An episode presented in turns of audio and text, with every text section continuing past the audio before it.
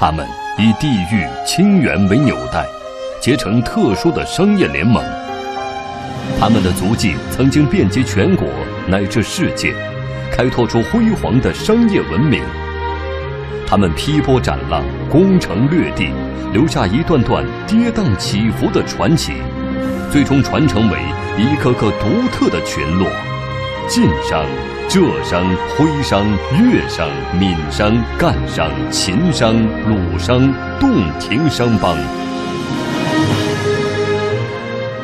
天下公司十一特别节目《中国商帮》，中国商帮追溯中国历史上商帮的沉浮兴衰，展现商业沧桑变化，传承商业文明和智慧。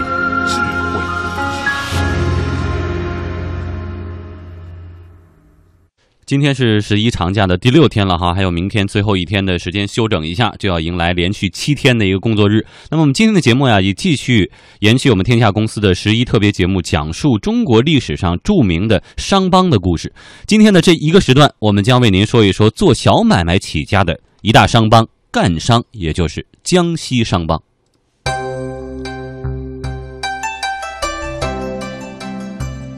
精美绝伦的瓷器名扬天下，通达全国的黄金水道，富甲一方。他们小本经营，借贷起家，人数众多。他们积极活跃，不避艰险，渗透力强。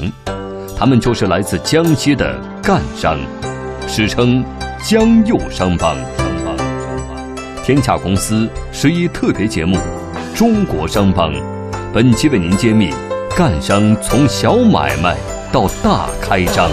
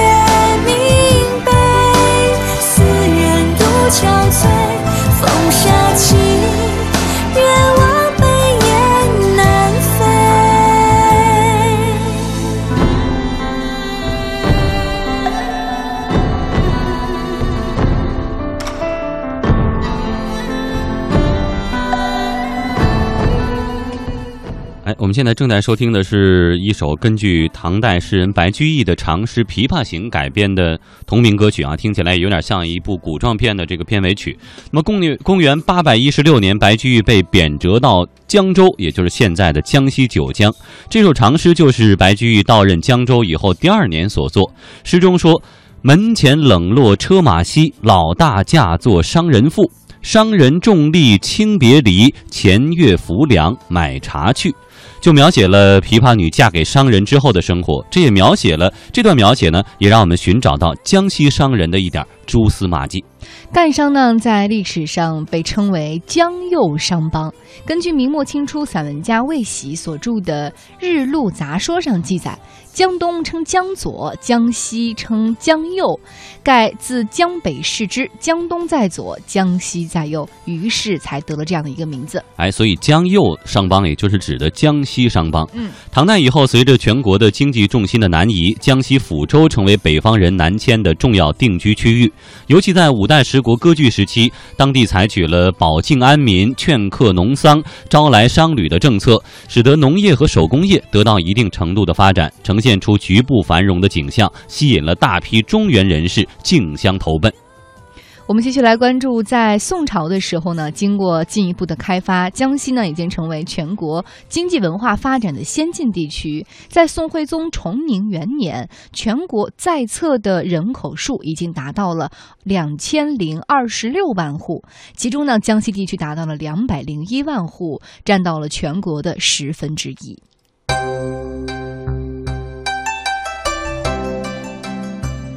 精美绝伦的瓷器名扬天下，通达全国的黄金水道富甲一方。他们小本经营，借贷起家，人数众多。他们积极活跃，不避艰险，渗透力强。他们就是来自江西的赣商，史称江右商帮。天下公司十一特别节目《中国商帮》，本期为您揭秘。干商从小买卖到大开张。好，我们继续来说赣商的发展。从明朝开国皇帝朱元璋建都南京，当时第一个设省的地区就是江西，所以在当时呢，赣商取得了一大波突飞猛进的发展。在对全国的统一过程当中，明军北伐中原，进军西南，战争是连绵不断，都是以江西为基地的。军需给养多依赖于江西本土的这本地的供给。相对而言，东南战区的战事比较缓和，生活较为太平。由于兵马未动，粮草先行，所以赣商。随之出现。那么，在这样一场改朝换代的战争当中呢，江西人一方面广征粮草，满足军队的需求，贸易就越做越大；而另一方面，随着军队的推进，他们又将本地的商品，主要是一些农副产品，还有生活的必需品，行销到了中原大地，还有华南、西南各省。与此同时，江西也开始了有史以来第一次大规模的向外移民，江右商帮在这个时期便正式形成，并且迅速向全。国各地进行扩张，占领了广阔的市场。嗯，我们也跟今天的观察员李欣交流一下哈。其实说到这种赣商的兴起，是不是也是跟明代的他们这种扩张是有直接的关系的？呃，我个人觉得这样啊。第一个呢，就是江西这个地方，它实际上是具备这种成为一个农业和商业同样发达的这么一个地区的，这某种程度归结为必然性。为什么这么说呢？其实从唐代到宋代，我看过一个资料。唐宋之间，好像这个江西，江西这个地区，它的这个纳纳税是全国排第一的。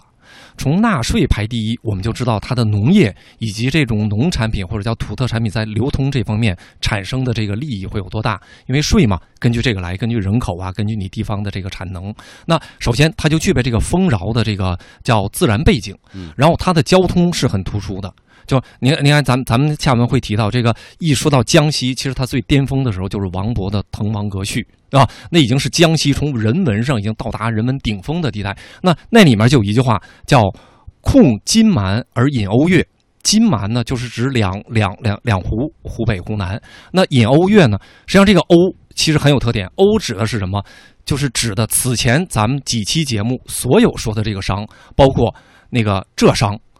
闽商、粤商，还有广广西的一部分，这整个这一部分全都叫瓯越，那就意味着它处于这么一个交通要道，然后它在这个水路上，当时说在没有海运、陆路运输又受到限制的情况下，当时说整个水运、水运这个长江水运应该三千多公里，那江西境内就有一千多公里，大概就是运河。长江、赣江、北北江这套水系就占了其中的三分之一，所以这么发达的水系，自然物产又丰富，农业也发达，所以它自然有它这个叫商品输出和流通的那个基本条件。但是明朝朱元璋建立大明，那这个呢，其实是一个历史的一个相对的偶然事件。那建立大明，它为什么偶然？首先，它定都到南南京以后呢，第一个建的省就是江西省，那就意味着它要北伐，要往西进。进到川呃，进到那个川川呃，四川、云南，他这种北伐和西进的过程中，虽然定都到南京，但是他是把江西作为他军队的这个叫补给大本营的，这也基于江西一直相对还处于这个农业比较稳定的这么一个状态，他的军事基地。啊，能够呃军事的补补给基地，嗯，所以这跟商业就有关系，那就意味着这个叫兵马未动嘛，粮粮草先行。实际上，在这个过程中，随着明军的北伐和西进，大批的江西人跟着就走了，然后带的就是这些粮草和基本的这个补给。然后他同时呢，又把自己其他的特产带过去。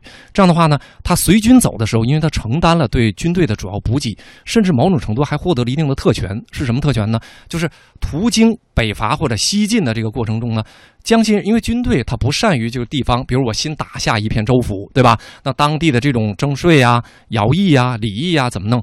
那这些江西人呢，在随军补给的同时，还代政府、代官军承担了这个叫叫这个叫书享礼义的这么一个管理的作用。那某种程度呢，也有官商背景。然后又一个偶然性事件出现，因为原本明太祖定都在南南南京，但是呢，到他死死了之后，就是惠文帝嘛。但是呢，惠文帝的叔叔就朱元朱元璋的儿子，就是明明成祖朱棣。朱棣是燕王，他其实有谋反的性质，是跟侄子抢皇权嘛。最后定都到北京，那就意味着明朝从南京往北京这个过程中呢，大批的江西人，包括读书人，包括经商的，最后就在北京停留下来了。当时好像有名一代江西人在朝廷里做高官的非常多，那就意味着。它很多的资源是这么来的。其实我们看闽呃叫晋商也好，徽商也好，浙商也好，粤商也好，都是因为某种程度获得了官府的这个认可，成为官府的这种代办或者官商。那赣商恰恰就是在明朝，特别是明前期的时候，获得了这种政府资源，然后承担了给明朝军队统一中国提供最基本的这个军饷输送。在这种情况下。江西人在商业的这个过程中崛起，就明显的比晋商和徽商要早。嗯，就算是当时直接做军需，然后算总后定点采购的一些地方。嗯，然后又给予了其他的当地的这种地方财政的这种叫管理或者协调的这么一个责任。嗯，好，谢谢李欣。刚才也提到，明朝建国以后，呃，建立以后，为了防止东南沿海倭寇的侵扰，其实很长一段时间实行的是禁海的政策。那么贸易呢，主要要靠内陆的水域来进行。从运河到长江到赣江到珠江，成为全国贸易的黄金水道。这个水道整个长三千公里，在江西内部就有一千多公里。所以说，坐落在江西的河口古镇，当时就有一派赣商，这个很蓬勃、很兴旺的繁荣景象。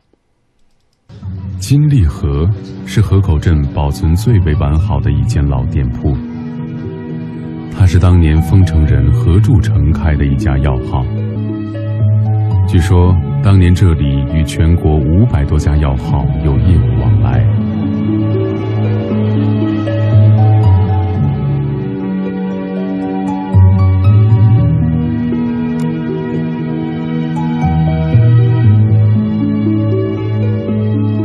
河口镇商界称之为“八省码头”。明清时，河口镇是闽、浙、赣。湘、鄂、苏、粤等地百货集散地，商贾云集。今天，沿江十多处码头都已经废弃了。然而，在当年，这些码头泊船达数千艘，常有船到三日而不能靠岸。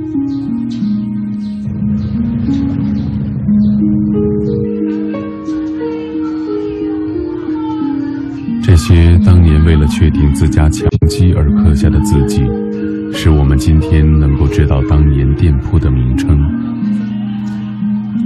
在极盛时，河口镇共有店铺两千多家，其中大小纸店一百多家，茶行五十多家。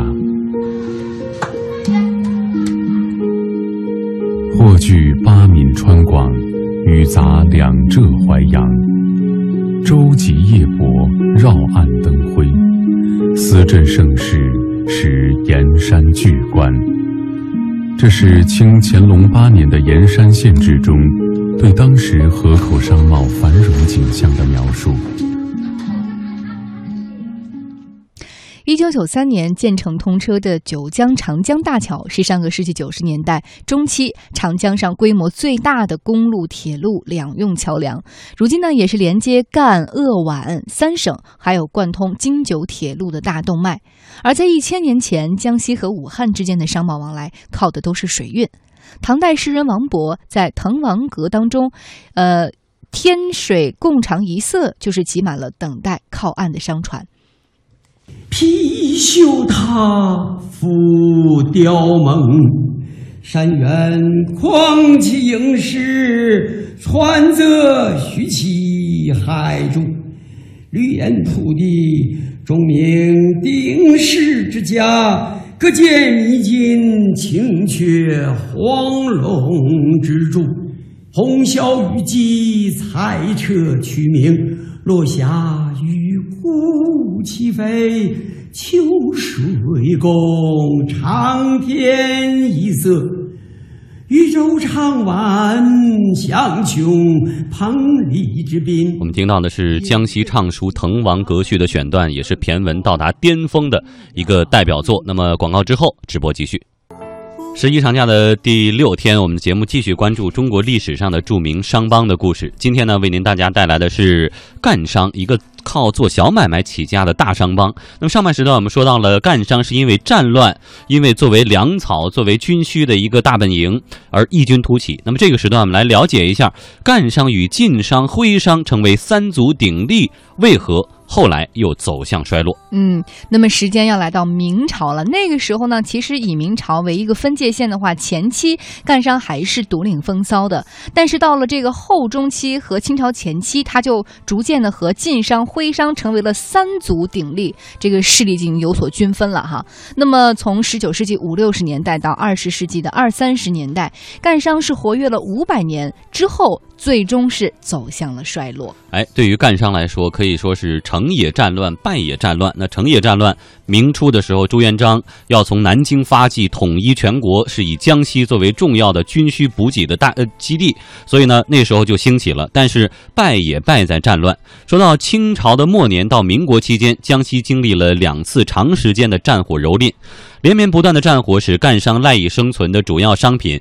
茶叶、纸张、木材等生产受到了严重破坏，景德镇的瓷业也一度陷于停产。与此同时，商业资本在战争当中也遭遇了毁灭性的掠夺和打击。在清军围剿太平军的战争当中，湘军统帅曾国藩不仅是以江西、安徽作为遏制反击太平军的基地，更是以江西作为军费的筹集地。五年之间呢，他在江西征得了白银八百四十万两，这笔费用占到了湘军全。全部费用的一半以上，那这个数字呢，对于呃素称富有的两淮盐商也是难以承受的，更何况以这种小本经营为特色，谋取小额利润的江西商人呢？那由于商业资本的急剧萎缩，赣商的贸易就江河日下了，命运就可想而知。最终用惨淡经营来四个字来形容的话，也不为过的。另一方面，近代以来，京汉、粤汉、津浦等铁路的修通，水运变陆运了，南北交通改走两湖际域，江西成为陆运和海运的一个盲区。由于远离交通线，物资流通比较艰难，所以过境贸易也相当稀少。那这一交通格局的变化，不仅使赣商的贸易量剧减，也使得外部渗入的新思潮、新风尚绕过了江西，致使江西在观念的更新上落后于沿海，同时也落后于中。中原和南北交通上的湖广和苏皖等地，除了战乱和交通的变化，赣商的衰落其实更像是小本经营的一种宿命。我们来听江西师范大学教授方志远的总结：江西人商人资本不算雄厚，当时一位非常著名的学者叫做谢兆泽，他写了一本书叫《五杂组》，他就谈到。天下之推先燮者，首推新安与江右。先设是什么？就是善于经商，善于经营。如果在普天之下，我们看商人，哪个地域的商人最善于经营？一个是新安，新安是哪里？新安就是现在的徽州，就是徽州商人。第二是江右，江右在哪里？我们江西，就是最善于经营。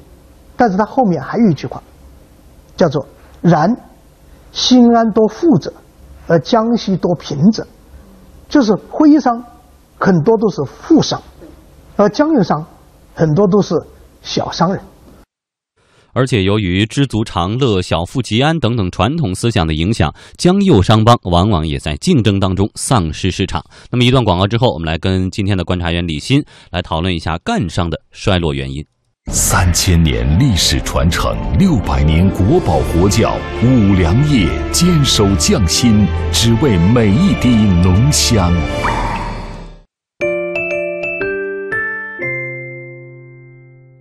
其实说到这种贸易哈，也是跟得天独厚的自然条件有很大的关系。就说到这个老天爷赏饭吃。昨天我们说到闽商，它的这个红土适合长茶叶，而茶叶正好属于老外特别喜欢的一种具有中国特色的商品。那今天我们说到赣商，江西有景德镇有瓷器啊，这同样是代表中国的一种文化符号。为什么到后来就没有出现因为瓷器而走向特别繁荣的这种情况？呃，景德镇的衰落，其实某种程度可以代表江西的整个呢，在这个叫全球贸易中间地位衰落的一个特别明显的缩影。嗯，但是这个呢，其实说起来，呃，比较这个比较复杂。比如我们我们今天配音乐，其实我觉得说赣商呢配周杰伦的《青花瓷》是非常好的。青花瓷是景德镇最后把原来北方五窑完全给打败，垄断中国瓷器的这个最典型的产品。为什么青花瓷那么厉害？就放大招了。因为此前中国的瓷器，就那个汝官哥钧定嘛，那五窑都是软软软质瓷，它那个瓷是软，因为它温度不够，是一千两两百度到一千两百五。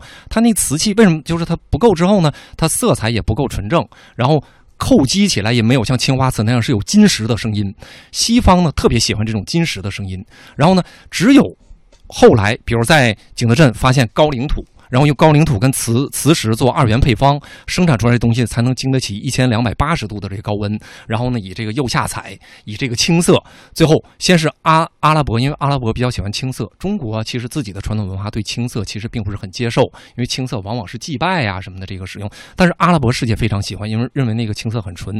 这样的话呢。由由于青花瓷的这个崛起，所以景德镇瓷器在出口阿拉伯的这个已经到达极其辉煌的地步。后来呢，阿拉伯开始动荡，但是欧洲又开始喜欢，然后呢又开始进欧洲，所以在长达五百年的时间里，这个景景德镇的瓷器靠青花瓷，直接就奠定了它这个叫无可替代的这种最大的中国出口贸易。但后来呢，硬质瓷在西欧、在荷兰，甚至在日本都有这种叫技术攻关，慢慢的就是进口替代，就发现哎，西方的那个在描绘上啊，在样式上比景德镇的要更好看。这样的话呢，非但我们的瓷器不能出口了，非但英国很快就从瓷器进口国到出口国，甚至我们也开始变成进口国，我们的沿海地区都竞相买西方的这个日本的这种瓷。然后江西最大的这一块有独特的这个就被取代，但我觉得这还不是主要原因，主要问题确实跟江西整个的这个地方的这个传统有关系。他们不像闽商和粤商，他有做商就是商业的基因，叫学而优则商，就是说我叫以富为贵。江西人还是儒家的这个习惯，往往是因为比较贫困，经商是为了叫以商济农，以商济贫。然后呢，他出去，哎，我只要能维持生计，我就可以了。我不是他风险偏好非常低，好像有的我有一次我我跟一个朋友交流，他跟我说，江西当时的赣商他在家里要把这一年要交的赋税先准备好，赋税不够他就赶紧出去做点小买卖把这，所以你就看他不是做金融的这种负债运营高风险偏好，他就是哎我稳妥，我好好弄一下就好，所以结果是什么？我们现在一提江西。提不出一个响当当的人物，比如此前我们提胡雪岩呀，这个这个什么票号啊，陈嘉庚啊，哎，李嘉诚啊，这哎，这个赣商没有这种领军人物。第二，没有什么江西整个没有一个这种大的这种像像上海。像广州这样的大的这种消消费中心没形成，所以江西我们现在一想，感觉呢又熟，但是又很陌生。那原因就是它没有形成这种叫经商一代一代不不断的扩充去追逐财财富的这种叫传统的经商基因。在这种情况下呢，江西它往往就是我小本生意，然后呢它物产又丰饶。我们一看原来干商做的。六大那个货物，他自己全都出，瓷、盐、纸，然后林业什么全都有，那意味着他把地方土特产敛吧敛吧。就可以出去卖，这样的话呢，它进货渠道很多元，完了做小本生意行不成这种大资本的大的运作。在这种情况下呢，江西我们现在看起来似乎说到赣商的时候，我们其实是没有概念的。说江西某个地方很好，那提南昌，南昌的要害的地方，我们可能想到南昌起义、庐山的风光，但我们不知道这个《滕王阁序》里第一句叫“豫昌故郡，洪都新府”，这个豫昌。当时说另外一个原文的另外一种做法，就叫南昌故郡，洪都新府，那就是文人心中的圣地。嗯，但是我们刚才说到他这种思路上的不一样哈，但是我看到江西的地理位置，它其实是跟浙江、跟福建、跟广东都是相连的。就即便如此，也还是跟沿海的这个思想状况完全不一样。哎，这个呢有两个方面其实是可以解读。第一个呢，就是江西其实现在就是说，它现在经济说到底是泛长江经济带还是这个珠三角经济带？据说呢，他们自己的认同呢是偏广广东的。他们好像原来有种提法，就是我们做好广东的后花园。但实际上，在现在的泛长江经济带里呢，是把它和安徽列入到长江这几省的。那原来在这个叫。广广广九铁路修的时候呢，江西人是寄予厚望的。但后来紧接着这个京汉、粤汉、津浦就起来了，主干线就从两湖走了，就是广东走两湖上北京。嗯，然后后来湖北、湖南、河北、河南，哎，后来又走海运。那刚才咱们提到了吗？那就变成江西原来这个码头河口为什么那么繁荣？就陆路当时海禁的时候，靠内陆的这个水运它厉害。现在呢，一边走海运。铁路运输呢，又不从他那儿走，它正好夹在中间了，就叫一个是一个交通运输的一个盲盲区地带。盲区不只是货物，还有这个新思想。然后随着中国对外从清末开始这种关贸对外开始打开，外国资本有这种什么势力范围啊、殖民地啊这种外国资本大量的进入，它有大资本的这个背景。江西恰恰因为没有列入到沿海的这里面，外国资本它没进来，这就变成还是我小农的这种小资本。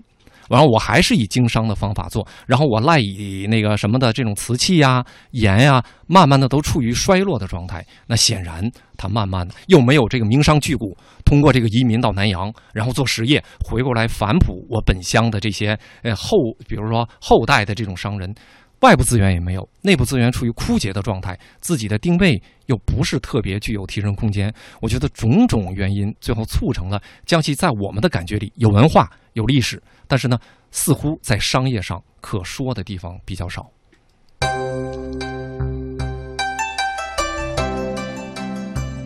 精美绝伦的瓷器名扬天下，通达全国的黄金水道富甲一方。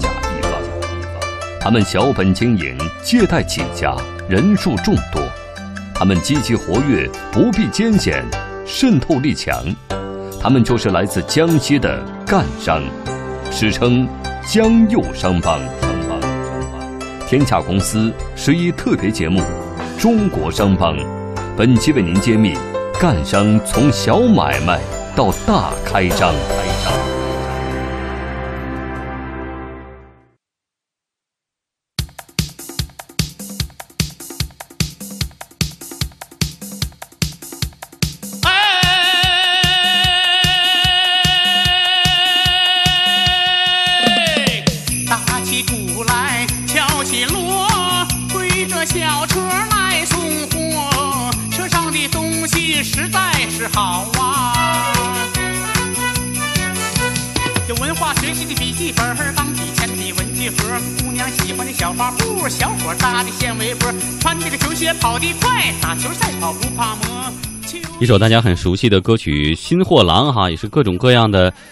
这个杂货也都有。其实干商也都是靠这些小买卖起家的。在当时人眼中呢，江西是地狭人多，而农为农则无田，为商则无资。就说你做农业呢。田地不多，但是呢，你要想做商业，资本又不够雄厚，说白了还是一个贫字。从商者多为穷苦出身。根据现代学者统计，有资料可查的一千五百多名明清浙江商人当中，六成以上是家境贫寒的农家子弟，因为生计所迫弃农经商；而有两成，也就是三百名左右的是弃儒经商，因为江西历来是科举大省，读书人多，但是功名难求，仕途艰险，很多人可能因为家贫无力长期供养。有的人呢，可能久读不中，萌生退役。反正读书做官就是为了脱贫致富。那么经商能不能达到这个目的呢？所以说，我们来说一说读书和经商在江西人心中是一种怎样的考量。南宋汪坚吾在他的书中曾这样形容江西商人。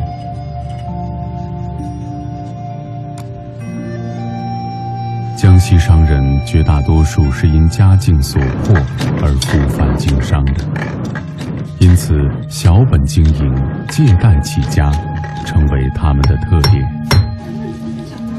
他们的经商活动一般是以贩卖本地土特产品为起点，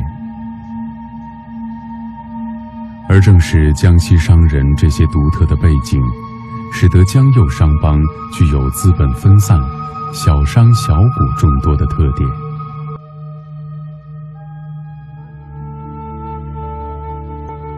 明崇祯年间，江西老表宋英星在江西分宜教育任内著成了一部书，其名为《天书中详细记述了农业、手工业、工业等生产技术，而帮助他写成这部书的，正是他的同乡，操持着各种技艺营生的江右商帮。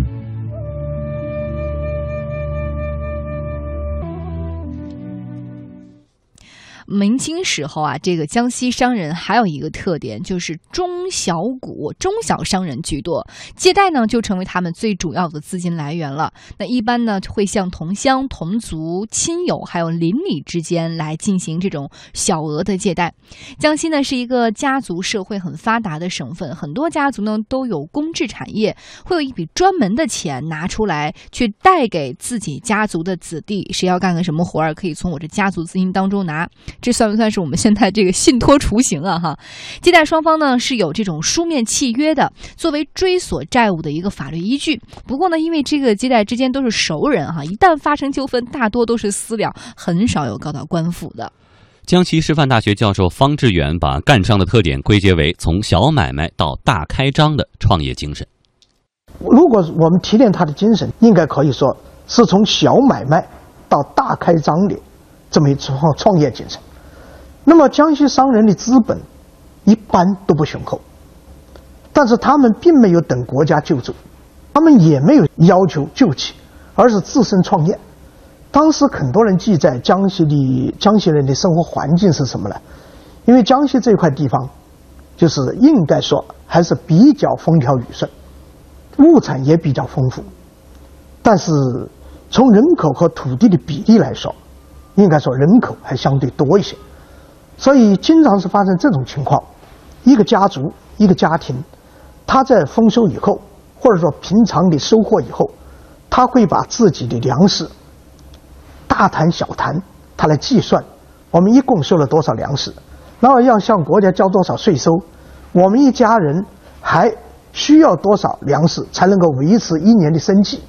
那么如果不够的话，青壮年就出去打工去了，用我们现在的话就是打工。过去也是打工，同时也经商，所以有外地人就觉得看到这种情况很壮观，高度赞扬江西人的这种精神。他不拖欠国家的税收，先交税，同时看看自己还缺多少口粮，然后他们创业去。这个创业就包括到外地去种茶叶，你比如武夷山种茶叶的很多江西民工，包括南岭。到那一带去务工，在这个过程中，也有一批人在移民的过程中，他自发的经商，比如说江西有几个手工业的巨镇，啊，景德镇的瓷，盐山的造纸，吉安的布业以及等等，他们就通过这些产品向外经营，所以往往是资本很少。我看到的一个最小的资本是五十文钱，就敢于跑到汉川。就是我们现在汉口那一带去经商。嗯，我刚才其实，在历史上梳理了赣商从兴起到衰落，包括它本身的思维啊、观念方面的一些影响。最后那点时间，跟李欣探讨一下，对现代企业而言，这赣商您觉得有哪些是继承了曾经的那些特点？有哪些是现在还需要再去修正和加强？嗯，我个人觉得这样一个地域呢，它有一个地域的文化。那像沿海省份呢，它就是有这种以富为贵的这种经商传统，所以呢，它这种在骨子里面流淌的这种血液呢，只要市场环境许可，只要政策许可，只要大环境，他们就会起来。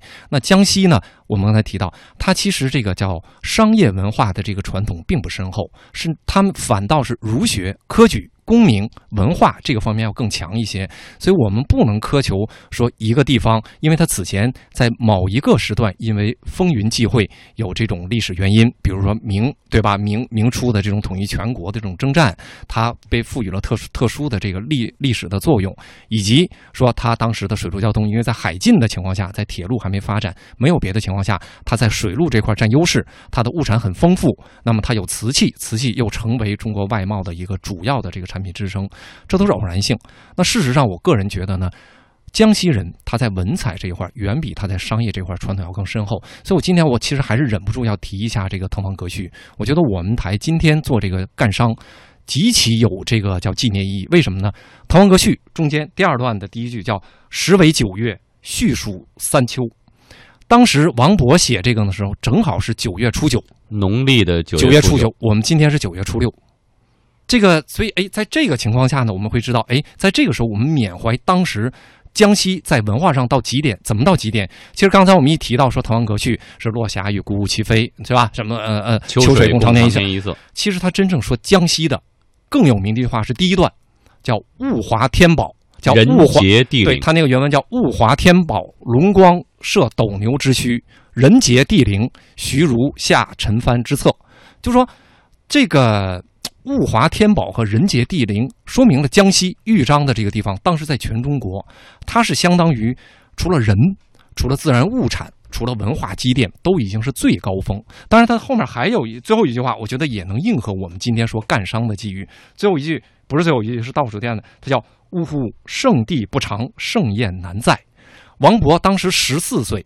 这样一个少年，他写了那么华丽的文章。刚才富江说了，这个《滕王阁序》叫骈文压轴之作，中国历史上最高峰压轴之作。我们当时在课堂上就这么学的。那一个十四岁的童子在最后提出这么一句话，就叫“呜呼，圣地不长，盛宴难再”。就是说，你即便不要说你干商，你即便徽商。像胡雪岩这样的，能跟着左左宗棠，咱们下下面一个时段讲秦秦商，秦商很多就被徽商就给灭掉了。